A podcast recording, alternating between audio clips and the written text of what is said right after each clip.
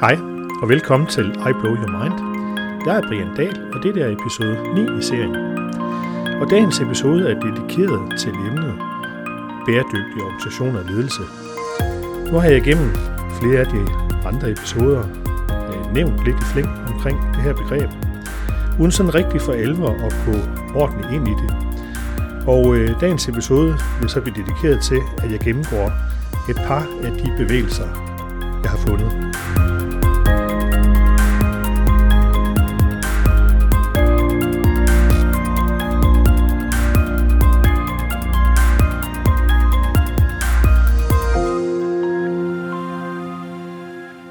Tak fordi du lytter med. Denne podcast den handler om mennesker og psykologi, personligt lederskab, ledelse med relationer og måske også et stænk af teknologi. Den er en del af mit personlige univers, der omfatter mit virke som virksomhedskonsulent, erhvervscoach og erhvervshypnoseterapeut, hvor jeg blandt andet har meget fokus på at skabe nogle mere bæredygtige og nutidige organisationer og hele mennesker. Hvis du godt kan lide denne podcast, så vil jeg blive super taknemmelig, hvis du deler den. Jeg vil også blive super taknemmelig for kommentarer og anmeldelser undervejs, så den kan blive endnu bedre. Tusind tak for det.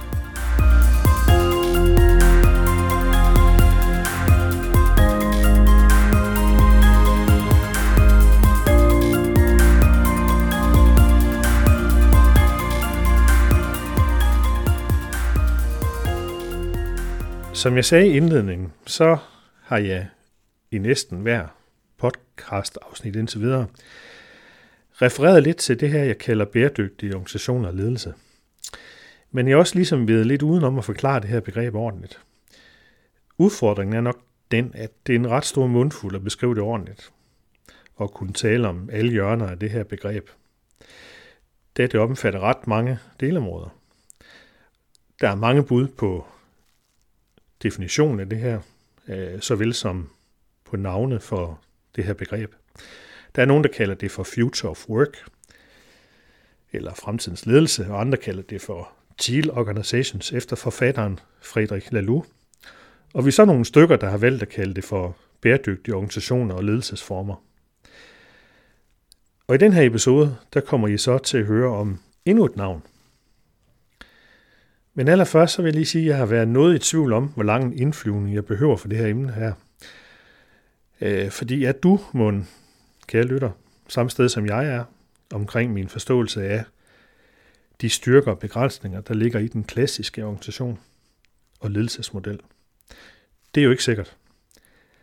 Men udfordringen er blot den, at det hurtigt kan blive ret omfattende i sig selv.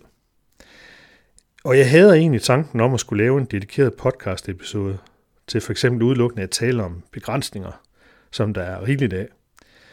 Jeg vil helst ikke efterlade dig, kære lytter, uden en forståelse af de mulige løsninger.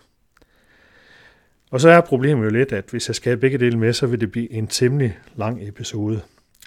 Så den strategi, jeg har valgt, er nok, at jeg vil komme med lidt om de her begrænsninger, sådan dråbevis.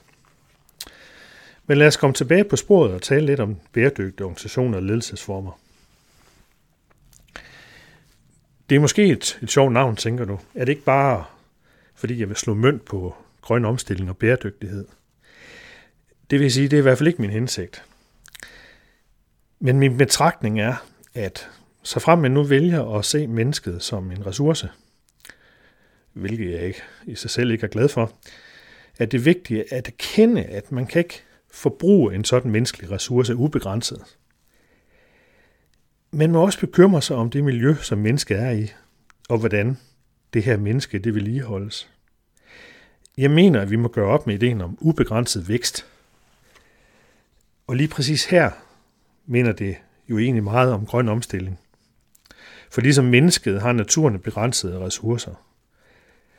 Så jeg tror på, at hvis man vælger at anlægge det her mindset, så vil det gavne både naturen og mennesket. Og det må så være et af mine bidrag til en grønnere, til en bedre verden. Men som jeg lige antydede, så bryder jeg mig heller ikke særlig meget om ordet ressource i forhold til mennesker. En ressource, det er for mig noget, man forbruger, udnytter eller udvinder. Altså en lidt død ting, og jeg synes, det er umenneskeliggørende og sterilt. Så vil jeg hellere bruge et ord som potentiale i stedet for.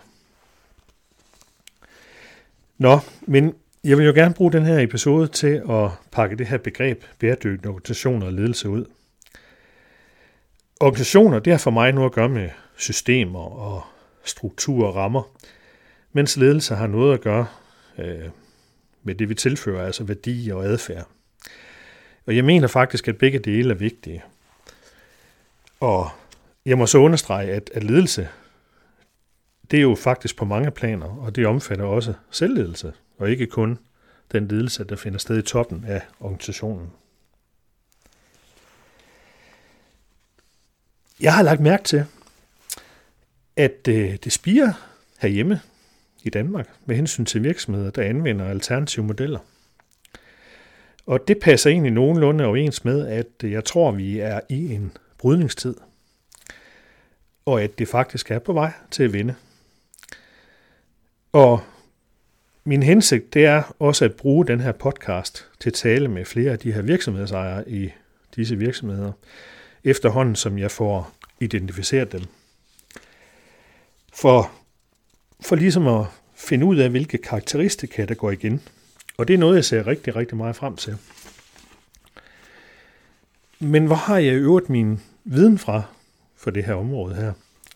Hvis jeg kigger på min egen lederkarriere, som tæller 22 år, så vil jeg nok sige, at over halvdelen har været med ren management. Jeg skulle lære faget, og jeg forsøgte at kopiere fra de andre. Men som tiden gik, så fandt jeg så min egen stil, og jeg begyndte at fornemme mine egne værdier. Især når jeg så stødte på forhold, hvor de her værdier ikke var understøttet i de virksomheder, hvor jeg var ansat i. Efterhånden som jeg så steg i graderne, og derfor bevægede mig fra, hvad man kan kalde ren driftsledelse, til en mere strategisk sfære, så oplevede jeg også, at jeg blev udfordret på en helt anden, på en ny måde.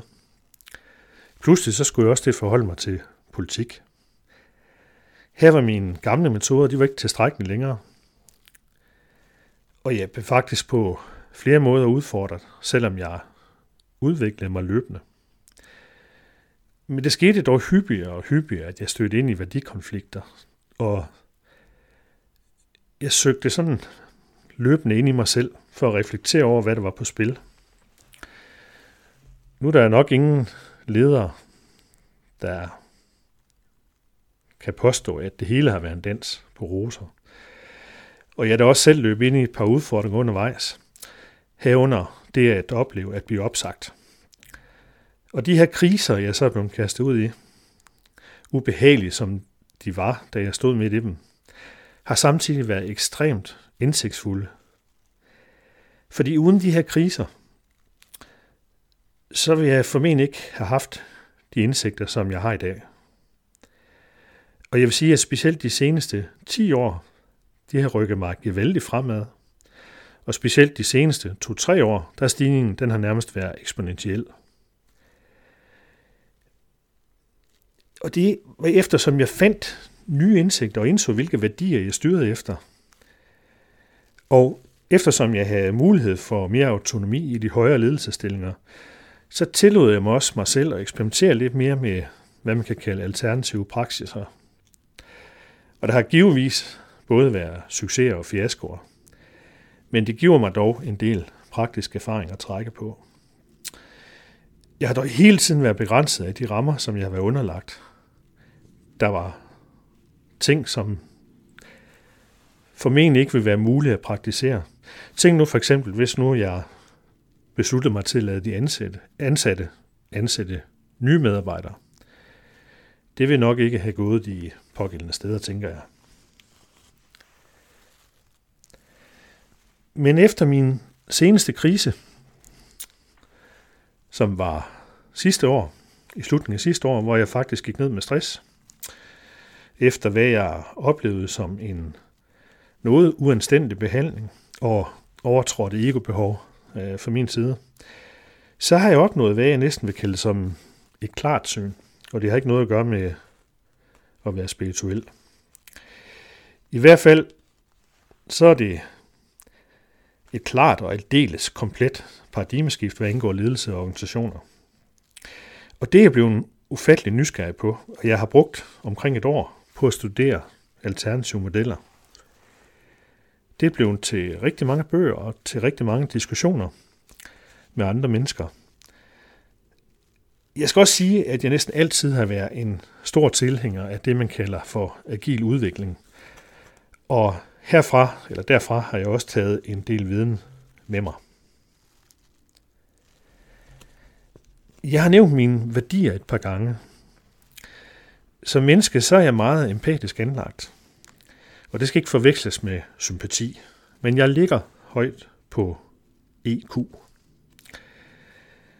Nogle af de allervigtigste dyder for mig, det er at være autentisk og at udvise integritet. Og de her værdier og dyder, det har også været medvirkende til at styre mig i den rigtige retning. Men tilbage til emnet. Jeg arbejder løbende på en nærmere beskrivelse af bæredygtig organisation og ledelse. Og den beskrivelse, den vil jeg løbende prøve at justere, efterhånden som jeg bliver klogere, selvom jeg synes, jeg allerede ved en del. Måske bliver det til en bog en dag, hvem ved. Men jeg vil også bruge den her podcast til at beskrive diverse bevægelser, der gør i det her bæredygtige organisation og ledelse, eller hvad vi nu skal kalde barnet. Og i den her episode, der skal vi kigge nærmere på et par stykker af slagsen. For eksempel så støtter jeg på noget, som hedder businessroundtable.org. Der er en amerikansk forening bestående af virksomhedsledere. Alt i alt så rummer den her organisation 15 millioner mennesker, hvis man tæller de ansatte med. Og der er tale om nogle af USA's førende virksomhedsledere. Og det her det er en organisation, der har eksisteret i henved 45 år. For ganske nylig, der har den her organisation så i fællesskab omdefineret formålet med at drive en virksomhed, altså sådan groft generaliseret. Siden 1997 så har hovedformålet været defineret som at tjene penge til aktionærerne. Men nu har man så sadlet om, og men man har bevaret det her hovedformål omkring aktionærerne, så har man også tilføjet, at det handler om at sætte kunden først, samt at investere i de ansatte. Men anerkender også, at man har en samfundsforpligtelse i at skabe tilfredsstillende jobs, og det harmonerer jo egentlig meget godt med de 17 verdensmål, eller mere specifikt mål nummer 8, som er anstændige jobs og økonomisk vækst. Man kan også sige, at, at nu anerkender man alle stakeholders, der er omkring en virksomhed, og det inkluderer så også leverandørerne. Specifikt omkring de ansatte, så skriver den her organisation i deres reviderede manifest, at vi vil investere i vores ansatte, og det starter med, at vi aflønner dem anstændigt og tildeler dem vigtige fordele. Vi støtter dem også med hensyn til træning og uddannelse, så de kan udvikle færdigheder for en verden i hastig forandring. Vi tilstræber mangfoldighed, inklusion, værdighed og respekt. Det her manifest det er så underskrevet af 181 virksomhedsledere, altså topchefer og CEOs, der derved forpligter sig til at drive deres respektive virksomheder efter de her principper i manifestet. Og det er faktisk det hele. Det lyder jo også rigtig fint alt sammen, og jeg er også helt sikker på, at der er en positiv hensigt med det her manifest. Og jeg synes, det er rigtig fint, at man taler om principper frem for mere detaljerede metoder. Men jeg synes måske alligevel, at det hele det bliver en smule for overordnet. Jeg kender store virksomheder herhjemme. Ingen nævnt, ingen glemt. Der ganske givet jeg vil påstå, at de lever op til det her manifest. Men disse virksomheder de lever samtidig på ingen måde op til mine forventninger og kvalificerer til at blive kædet sammen med det, jeg betragter som psykologisk bæredygtighed. manifestet statement, det er lidt for fluffy efter min smag. Og jeg hæfter mig også ved, at business of business, som man kalder det, er kunden. Hvor flere bæredygtige virksomheder faktisk mener, at det bør være de ansatte.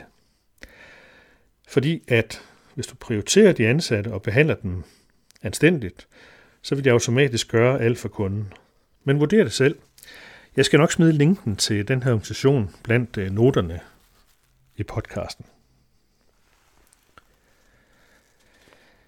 Til gengæld, så faldt jeg så over et andet initiativ, eller faktisk et par stykker, som er af en noget anden beskaffenhed. Og det er det initiativ, som ja, er tæt på at udgøre en form for, for standard, kan man næsten sige, for bæredygtige organisationer, er kendt som Beta Codex. Og lad mig lige skynde mig at sige, at jeg på ingen måde kan nå at give en fyldig beskrivelse af Beta Codex i den her podcast. Dertil der er det alt for omfattende. Så jeg vil nøjes med at give en grovkortet og en simplificeret beskrivelse. Allerførst så tror jeg lige, jeg vil forklare ud af beta. Øh, man har valgt at stille det op som en kontrast til det, man, som man kalder alfa. Jeg har ikke øh, set en skriftlig forklaring på det, men jeg tænker, at det måske er valgt ud fra begrebet alfahan. At det er, hvad skal vi sige, magtdominerede organisationer, som er, er rodfæstet i Taylors principper. Og det er nok desværre der, hvor hovedparten af organisationer befinder sig i dag. Fordi i de her alfa-organisationer, der er paradigmet, at man bør adskille tænkning og planlægning af arbejde fra den fysiske udførelse. Og det er her, hvor hierarkierne og topstyringen hersker. Og hvor man egentlig tænker på arbejdsmennesket som, at han eller hun primært drives af eksterne motivationsfaktorer, såsom penge. Så det, der er tale om gulerød og pisk som styringsredskaber. Og jeg ved godt, jeg beskriver det en smule karikeret, men det er faktisk grundprincipperne, der ligger bag alfa, eller den mest gængse form for ledelse og organisering i dag. Beta Codex.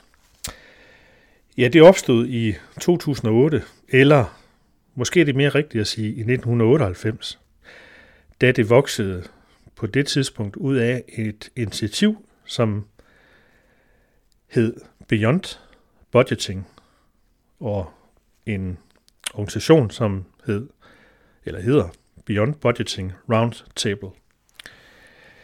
Og det her initiativ, Beyond Budgeting Roundtable, øh, betaget af nogle englænder, som undrede sig over, at de fleste virksomheder de brugte uanede ressourcer på at planlægge og budgettere som en årlig øvelse. Men i realiteten havde de ikke det store udbytte af det. Og det pudsige var, at de fleste implicerede, de var udmærket godt klar over, at når vi har at gøre med en verden i hastig forandring, så kan vi ikke nøjes med en årlig planlægningsøvelse. Vi kan ikke forudse, hvor tingene ender henne. Og denne undren, den tog man med sig og koblede til principperne i command and control baserede organisationer. Så hvor det hele det egentlig startede med en interesse omkring budgetter, så endte man hurtigt med at omfatte hele virksomhedens struktur, og man satte sig for at udarbejde en bedre model. Efter at man så om sider fik beskrevet en god model, så måtte man dog erkende, at det ikke var tilstrækkeligt. For selve transformationen, det er også en stor mundfuld. Hvordan indfører man en så banebrydende organisationsmodel, og samtidig sikrer, at virksomheden er i stand til at køre videre? Det begyndte BBRT, som jeg refererer til for Beyond Budgeting Roundtable, så også at kigge ind i, og det svarer sig vel nogenlunde til, at man i et land beslutter sig til at køre i venstre side af vejen frem for i højre. Det er en ret omfattende ændring. Ja, det kræver både ændring af biler og infrastruktur og af menneskers vaner. De her principper i BBRT, det har man for eksempel anvendt i Handelsbanken i Sverige. Og øh, BBRT, det er et kommercielt foretagende, altså en kommersiel medlemsorganisation, der eksisterer den dag i dag. Men på et tidspunkt, og det var så i 2008, der blev Beta Codex, det blev så født ud af Beyond Budgets and Roundtable. Øh, og Beta Codex valgte så at have hovedfokus på implementeringsdelen. Jeg er imidlertid stadig nysgerrig på BBRT, og det er givetvis noget, jeg vil forsøge at dække i en anden podcast-episode. Men nu og her vil jeg fokusere på Beta Codex.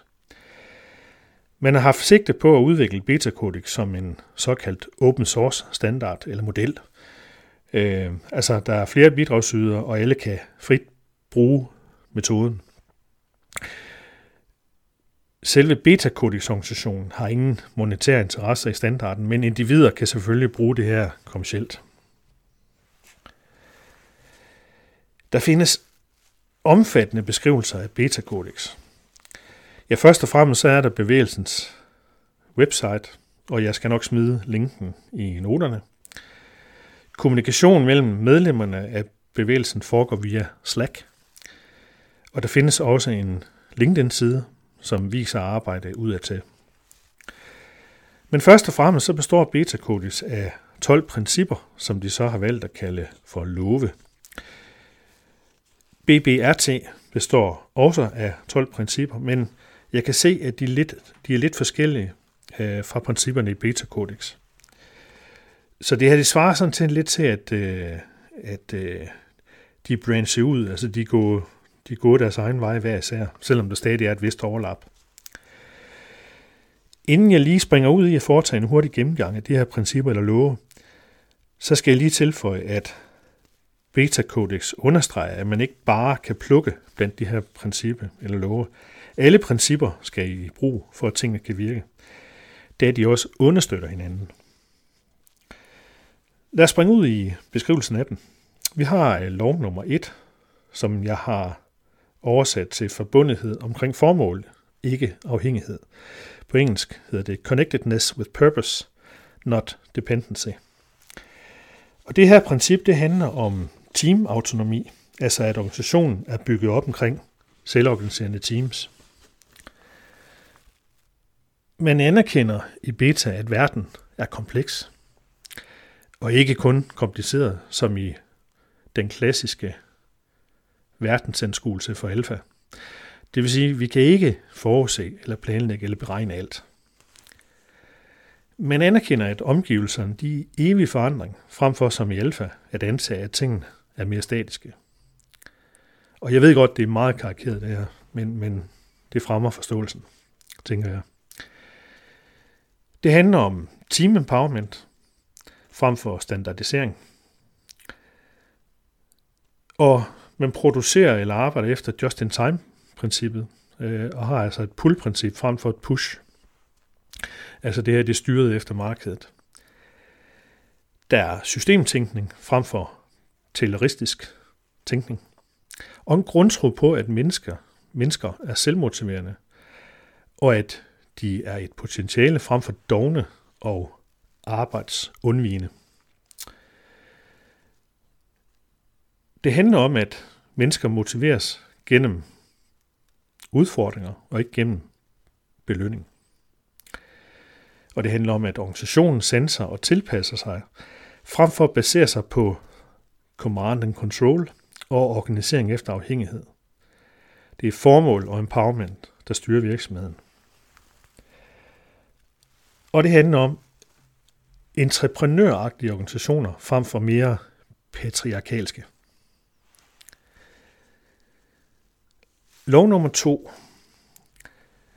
kan vi måske kalde ansvar. De kalder det på engelsk federalis- federalization, integration into cells, not division into silos. Og det handler om at anskue organisationen som en cirkel, hvor periferien vender ud mod markedet og mod kunderne, og hvor kernen i organisationen trækker det, de skal bruge, frem for at se det hele som en topstyret organisation, hvor ting ligesom bliver skabt under pres fra topledelsen. Der er en mere netværksagtig struktur med uformelle forbindelser frem for hierarkier. Arbejdet planlægges af de enkelte teams frem for af ledelsen. Og man ser organisationen som et netværk, der består af funktionelle, næsten uafhængige minivirksomheder, frem for kostcenters, afdelinger, funktioner og divisioner med mere. Og der er decentral frem for central styring, og der foretrækkes generalisering frem for dyb specialisering. Og det handler også om, at roller opstår dynamisk, øh, hvor de ikke er så faste. Lov nummer 3. Ledelse. Og på engelsk leadership, self-organization, not management. Det handler om lederskab, som er lederskab på alle planer, og noget, der opstår lige så snart man sætter folk sammen. Alle kan være ledere på et eller andet plan. Der er ingen nævnværdig mellemledelse. De enkelte teams har fuld autonomi, og lederskab er distribueret. Det er en tro på, at alle medarbejdere kan være visionære. Og det er ikke kun er noget, der er reserveret for topledelsen, som i Alfa.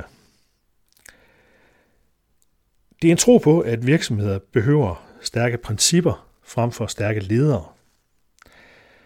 Og hvor man er en autoritet i form af sin professionalisme, øh, og ikke i form af sin jobtitel.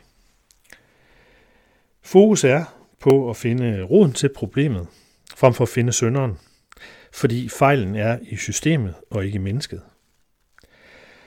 Og det omfatter en mere involverende tilgang frem for drøftelser bag lukkede døre og en efterfølgende udrulning. Lov nummer 4. Performance klima. Og det er på engelsk all round, all around success, comprehensive fitness, not mono maximization. Størrelse og vækst er overvurderet. Det vil sige, det er ikke væksten i sig selv, der er målet, men midlet. Og man kan ikke måle succes kun i profit, vækst, størrelse og markedsandel, men man må også inkludere realiseringen af virksomhedens formål. Kigger vi på business of business, så er det de ansatte, og det er ikke profit, og det er ej heller kunden, som kommer, hvad skal vi sige, så at sige i anden række. Men behandler vi de ansatte rigtigt, så vil han gøre alt for kunden. Det er et spørgsmål om kontrollerbar og moderat vækst frem for aggressiv vækst. Og en erkendelse af, at virksomhedsopkøb kan destabilisere systemet og kulturen, hvor det i alfa-organisationer ofte er styret af topledelsens ego og fokus på vækst. Masseafskillelser er det ultimative tegn på mismanagement af systemet, hvor det i alfa anskues som almindelig sund managementpraksis, hvor mennesket er undværligt. Og det er en tro på, at kvalitet og indtjening er vigtigere end væksten. More is not always better. Lov nummer 5 handler om information og transparens, og det er på engelsk Transparency, Flow Intelligence, not Power Obstruction. Det handler om, at fuld transparens er essentiel, og information det skal være tilgængelig for alle. Det handler om empowerment gennem information, frem for at bruge information som et magtmiddel. Man bruger åbne systemer frem for lukkede. Og transparens udfordrer kontrollen. Hvorfor? Vi skal øge transparensen. Man anvender øjeblikkelig distribuering af information til alle, frem for en mere selektiv og lagvis distribuering. Man tror sågar på, at løndata godt kan gøres transparente, at medarbejdere godt kan acceptere forskelle, hvis det hele det foregår efter sunde og retfærdige principper. Lov nummer 6. Markedsorientering, og på engelsk Market Orientation, Relative Targets, not Top-Down Prescription. Teams håndterer deres egen performance-vurderinger, og det gør man ved at sammenligne med actuals, altså faktiske målinger, og ikke med planer.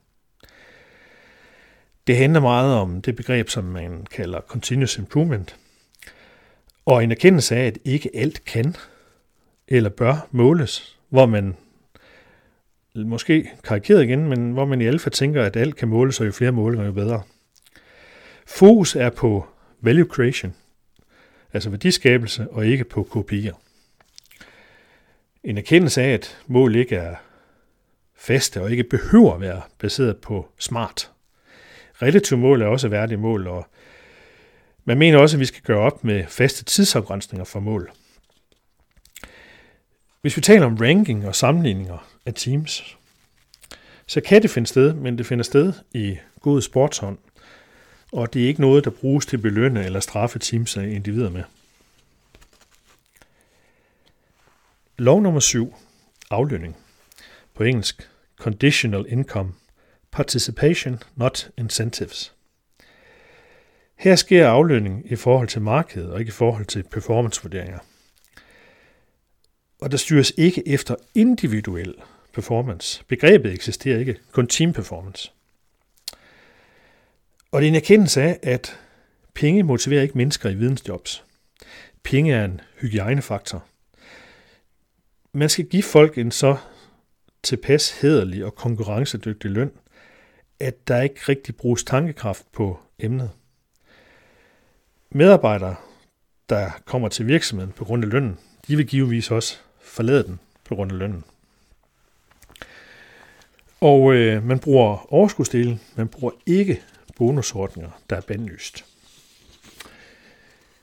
Man tænker om motivation, at det er en indre ting, og det er ikke det handler ikke om eksterne motivationsfaktorer. Du får, hvad du måler. Mennesker de er smarte, og de regner hurtigt ud, hvordan de kan knække koden. Og det er der jo masser af eksempler på, hvor man har diverse kopier, der har medført de mest besynderlige, den mest besynderlige adfærd i organisationen. Det er en tro på, at belønninger er egentlig manipulerende og respektløst for individet. Lov nummer 8. Sensning og tilpasning. På engelsk. Presence of mind. Preparation, not planned economy.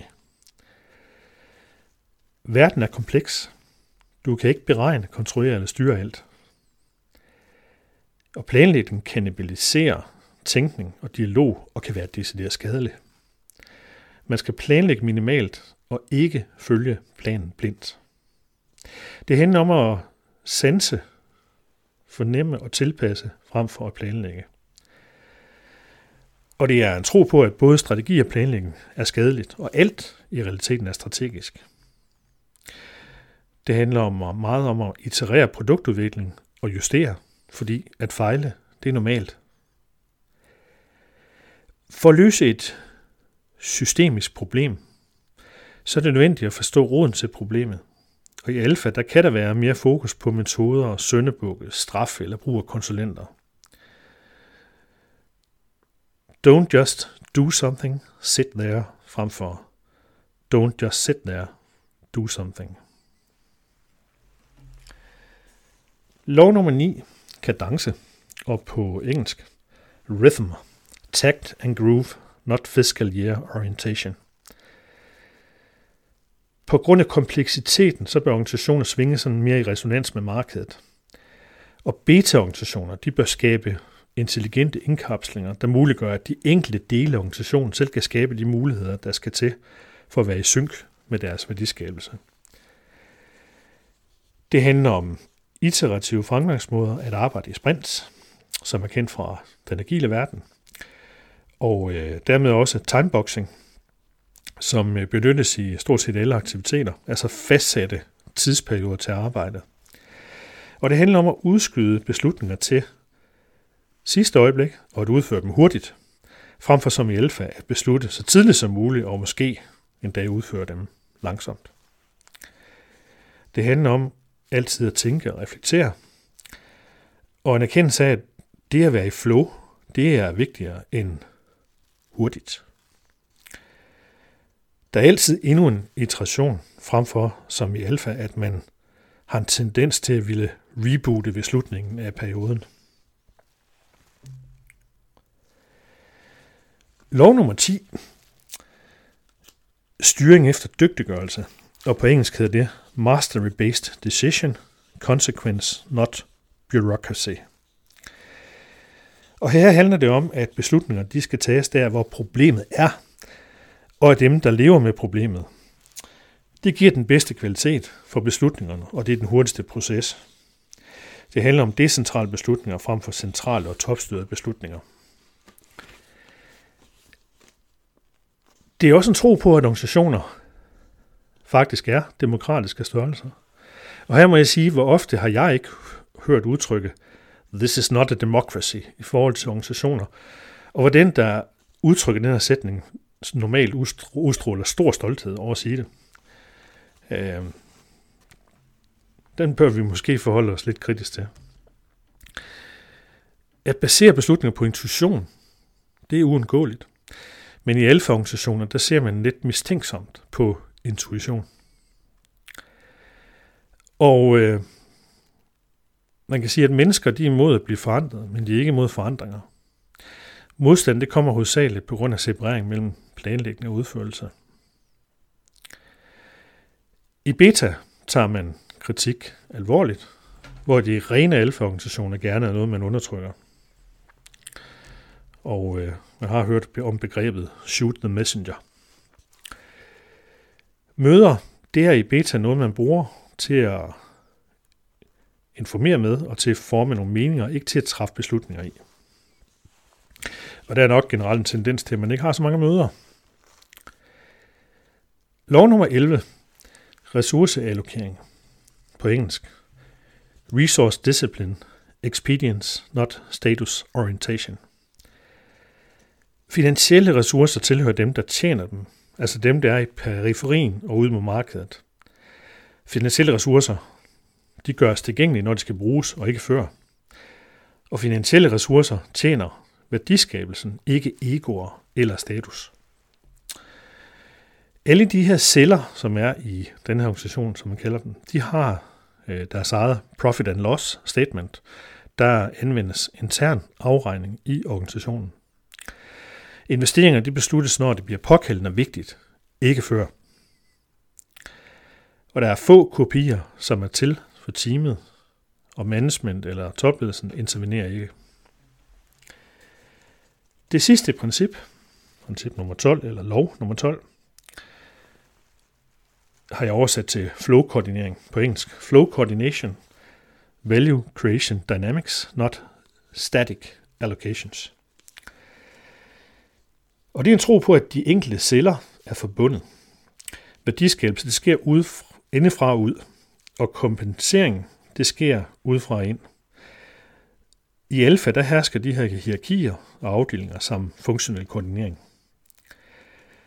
I beta holder man centrale organisationer på et minimum.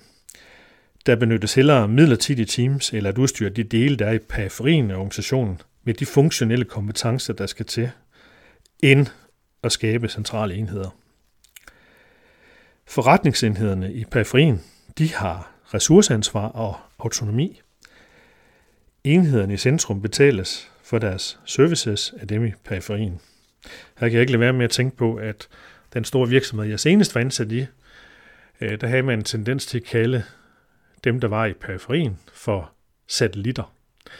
Jeg brød mig aldrig om det ord, fordi jeg synes ligesom, det antyder, at der er noget andet og vigtigere der i midten af det hele. Og her har man vendt det lidt om. Det handler om at holde processer på et minimum og have tillid til, at man godt kan håndtere arbejde og planlægge arbejde i de enkelte teams. beta bevægelsen de har også bud på, hvordan man skaber selve transformationen. Og det vil jo så være fristende at tro, at så starter man på klassisk vis med at lægge planer i topledelsen. Man nedsætter måske et, øh, et udvalg, hvor deltagelsen er begrænset, og hvor tingene holdes i hemmelighed, indtil man er parat til at overtale folk til at deltage i den her forandring.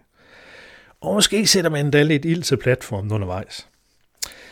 Men nej, det er jo den foretrukne tilgang i alfa-organisationer, så der skal noget andet til. Betakodik svar, den kommer fra den agile verden. Og øh, her har man et værktøj, som er kendt som Open Space Technology, OST. Og jeg ved godt, normalt tænker man om teknologi som sådan et hard tool eller et værktøj. Her er det mere en, en koncept eller en proces, om du vil. OST det er en, øh, en størrelse, der muliggør workshops for større grupper, faktisk helt op til 2.000 deltagere. Og øh, det er noget, som er velhegnet til komplekse spørgsmål vedrørende fremtiden, og som er meget involverende. Det involverer medarbejdere på alle niveauer, og ikke kun de særligt udvalgte, som man normalt nok vil bruge i alfa. Hvis man vil lave sådan et open space, så øh, skal man forholde sig til, at øh, der er fire principper. Og de her principper, de, er, de kommer både på, på engelsk og på dansk. Whoever comes are the right people. Altså hvem der indkommer, er de rigtige deltagere. Whatever happens is the only thing that could have happened. Hvad der indsker, er det det eneste rigtige, der kunne ske. Whenever it starts is the right time. Hvornår det end starter, er det det rigtige tidspunkt. Og til sidst, when it's over, it's over. Når det er færdigt, er det færdigt. Og desuden så indeholder det her koncept en enkelt lov, og det er loven om de to fødder. Og den lyder således, at et hvert individ, der på et givet tidspunkt under den her workshop føler, at han eller hun befinder sig i en situation, hvor de hverken lærer eller bidrager til emnet, så skal de tage deres to ben og gå hen til et mere produktivt sted. Og det bevirker, at de deltagere, som egentlig godt kan lide at høre sig selv tale, ja, de hurtigt risikerer at finde sig selv alene efter 10 minutter, fordi alle de andre de har forladt, forladt stedet og vedkommende. Workshops i OST, de foregår sådan i grove træk således, at det her møde det åbnes med et centralt spørgsmål og en gennemgang af mødets forløb. Og det er så faktisk deltagerne selv, der udarbejder agendaen, altså identificerer de sessioner og de emner, underemner, som de synes er vigtige. Og herefter finder der en øh, fordeling sted, hvor deltagerne de selv fordeler sig mellem de enkelte sessioner, som de har interesse i. Og der kan køres flere iterationer, og man kan fuldstændig frit bevæge sig mellem sessionerne. Og man samler og dokumenterer også det her arbejde efterfølgende. Og der er en masse roller i det her. Altså man, man kan ordne sige, at man kan være lead, altså leder af en session, og det kan alle være. Man kan være ganske almindelig deltager, og det kan man så specialisere ud i, i to andre begreber, hvor man bruger referencer til dyreriget. Den ene, det er det at være en humlebi. Og en humlebi, det er en, der tilstræber at deltage i så mange sessioner som muligt. Man kan også vælge at være en sommerfugl, der bare hænger ud på gangen, og så måske ja, taler med andre sommerfugle, og det kan der faktisk også komme noget vigtigt ud af. Ofte så var sådan et open space møde en dag, men det kan også udmærke foregå over flere dage. Og i så fald så vil prioritering og planlægning af beslutninger også blive håndteret i hele gruppen. Og Beta de har så en variant af det her koncept, som de kalder Open Space Beta. Og øh, så vidt jeg kan se, så er det tænkt ind i en øh, 180 dage lang transformationsplan, der består af nogle faser. Og de her faser, det er først og fremmest en forberedelsesfase på 60 dage. Så kommer der et Open Space Beta. Øh, og umiddelbart efter, der følger 90 dages implementering og omstilling ude i organisationen. Og igen et Open Space Beta 2. Og så til sidst en 30 dages stabiliseringsperiode. Og hver fase består så af et antal iterationer. Ja, det var en meget hurtig og simplificeret grågrønne beskrivelse af betakodex. Men for mig, det er måske noget af det mest fuldstændige, jeg har set inden for området indtil videre. Men jeg har også et par betænkeligheder. Og den ene betænkelighed, den går på, hvor meget open source det her koncept er. Eller rettere, hvor modtagelig initiativgruppen er over for nye input. Fordi jeg synes, at det meste arbejde, det er præget af, at det er samme person i bevægelsen, der er lagt navn til. Og det ser også ud til at være et meget tysk initiativ, ud fra de samtaler eller tråde, jeg kan se på Slack, hvor nogle af, af samtalerne, de er på tysk. Men når jeg sammenligner det med mit eget arbejde, eller min egen forskning, det er nok et stort ord at bruge, tænker jeg, men som min egen research, så er der et meget stort overlap, et meget stort match. Og det er lidt svært for mig at finde noget, som jeg er decideret uenig i. Men der er dog ting, jeg savner lidt i modellen. For eksempel nødvendigheden, erkendelsen af nødvendigheden af selvledelse. Og det er at hjælpe folk til en bedre forståelse af, hvem de er. Og det synes jeg ikke, det er ordentligt adresseret i Beta Codex. Der er også visse, ja, hvad skal vi sige, spirituelle elementer i den form for bæredygtig ledelse, som jeg omvender mig til, som i grunden ikke behøver at være særlig langhåret. Det er ikke noget at gøre med krystalkugler eller spå i kaffegrums eller andre ting. Det nærmeste, jeg finder i Beta Codex, det er, at i lov nummer 10, der omtaler man det legitime i at bruge intuition. Jeg savner måske lidt om autenticitet og integritet. Og jeg sidder tilbage med en spirende fornemmelse af, at området er en lille smule tabu i Beta Codex, hvor Beyond Budgeting Roundtable ser ud som om, at de kender, at hjerte har betydning i fremtidens organisationer. Og der kan man så sige, at i industritiden, der var det hånden, og i det nuværende, i det nuværende videnbaserede samfund, der er det hjernen. Men det ændrer ikke ved, at jeg synes, at beta er interessant. Og på trods af mine ønsker om tilføjelser, så vil jeg blive ved med at studere det her arbejde, og jeg vil måske endda forsøge at deltage i det og præge det. Jeg får dog mere og mere lyst til at gå tilbage til Beyond Budgeting for at få en bedre forståelse af, hvor de er i dag. Jeg håber, at det afsnit det var med til at forklare min besættelse lidt bedre, og måske endda at inspirere det lidt. Men det er som sagt et emne, som jeg løbende vil komme tilbage til, da det er ret centralt for det, jeg laver. Tak fordi du lyttede med.